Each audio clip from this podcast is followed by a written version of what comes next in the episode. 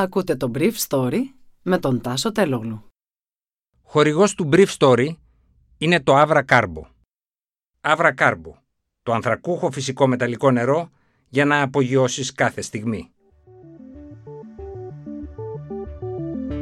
Καλημέρα σας. Σήμερα είναι Παρασκευή 5 Νοεμβρίου 2021 και θα ήθελα να μοιραστώ μαζί σας αυτά τα θέματα που μου έκανε εντύπωση πάλι κοντά στα 7.000 θετικά δείγματα με αύξηση των εισαγωγών και διασωληνώσεων και θετικότητα πάνω από 3%. Το τέταρτο αφήνει πίσω του το δεύτερο κύμα της πανδημίας. Η Ελλάδα έχει ένα κλιματικό νόμο και ένα μήνα για να συζητήσει το σχέδιό του. Απομακρύνονται λιγνίτες και κινητήρες εσωτερικής καύσης από τους δρόμους. Η στέγη της τάξης που πέφτει στο σχολείο της Πηλέας είναι η κορυφή του παγόβουνου. Αίθουσες χωρίς οικοδομικές άδειες και κτίρια που δεν έχουν παραλυφθεί αποτελούν μερικά από τα σημερινά σχολικά κτίρια που λειτουργούν με ευθύνη των Δήμων.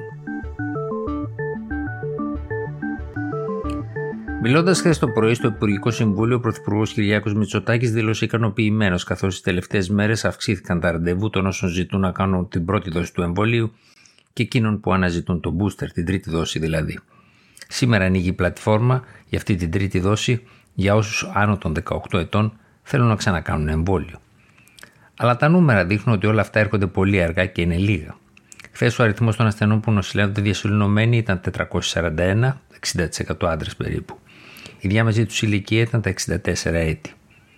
Μεταξύ των ασθενών που νοσηλεύονται διασωληνωμένοι, 369, δηλαδή το 83,67% είναι ανεμβολίαστοι, οι μερικώ εμβολιασμένοι έχουν κάνει την πρώτη δόση συνήθως και 72 είναι πλήρως εμβολιασμένοι.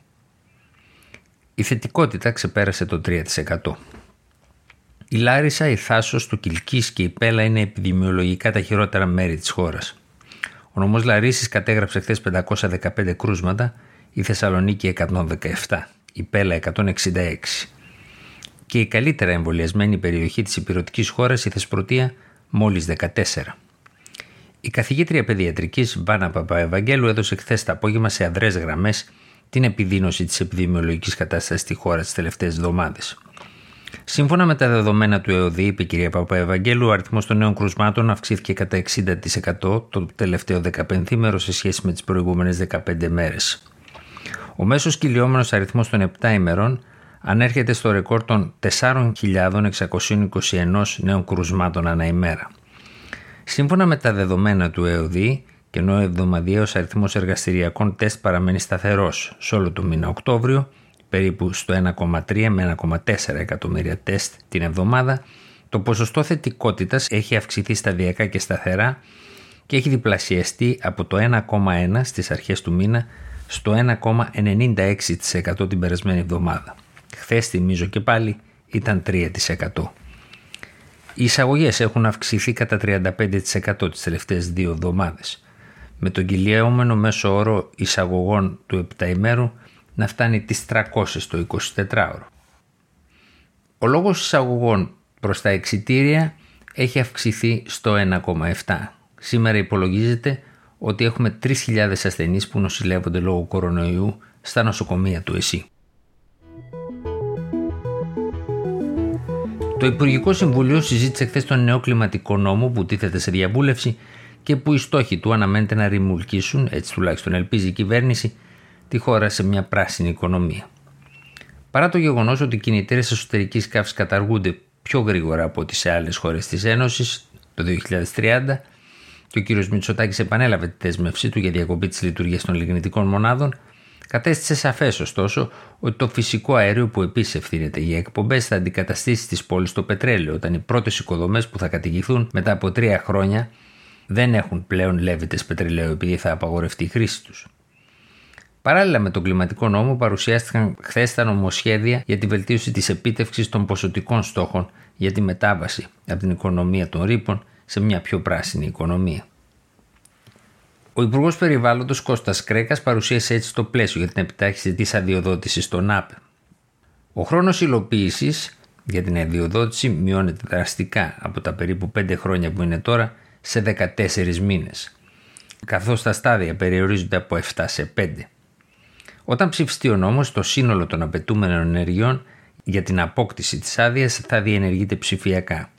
ενώ τα δικαιολογητικά που θα πρέπει να υποβάλουν οι υποψήφιοι επενδυτές μειώνονται από 91 σε 54. Αλλαγές γίνονται και στον τρόπο με τον οποίο θα υπάρχει τεχνική και νομική δυνατότητα να αποθηκεύεται ενέργεια. Το νομοσχέδιο προβλέπει μεταξύ των άλλων τρεις κατηγορίες αδειών για έργα αποθήκευσης ηλεκτρικής ενέργειας. Έργα αμυγούς αποθήκευσης, δηλαδή με μονομένη σταθμή, έργα ΑΠΕ που θα συνδυάζονται με μονάδες αποθήκευσης.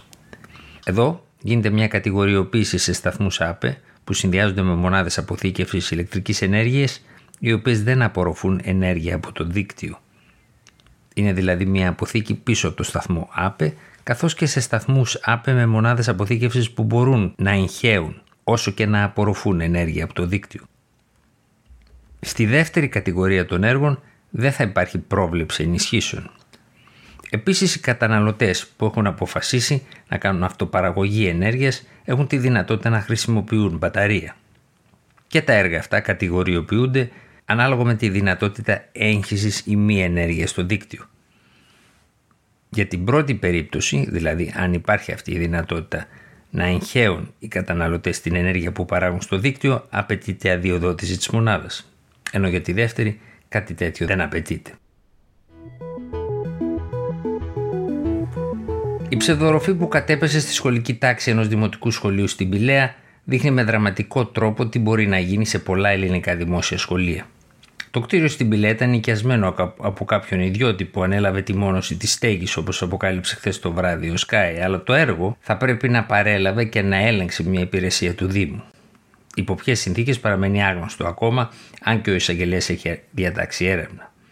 Μαζί με την αρμοδιότητα για τα σχολικά κτίρια, ο Οργανισμός Σχολικών Κτιρίων κληρονόμησε στους Δήμους και όλες τις αμαρτίες του. Έτσι, στο σχολείο που πηγαίνουν τα δικά μου παιδιά υπάρχει αίθουσα εκδηλώσεων που δεν έχει οικοδομική άδεια. Ενώ σε ένα γειτονικό σχολείο του Φαλήρου, στην Κοψεχίλα, οι μαθητές και οι διδάσκοντες άρχισαν να το χρησιμοποιούν χωρίς ποτέ κάποιος να το παραλάβει από τον ΟΣΚ που το είχε κτίσει.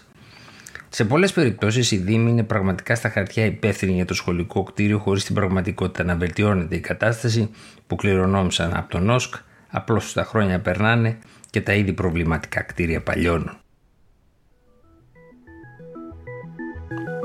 Ήταν το Brief Story για σήμερα Παρασκευή 5 Νοεμβρίου 2021.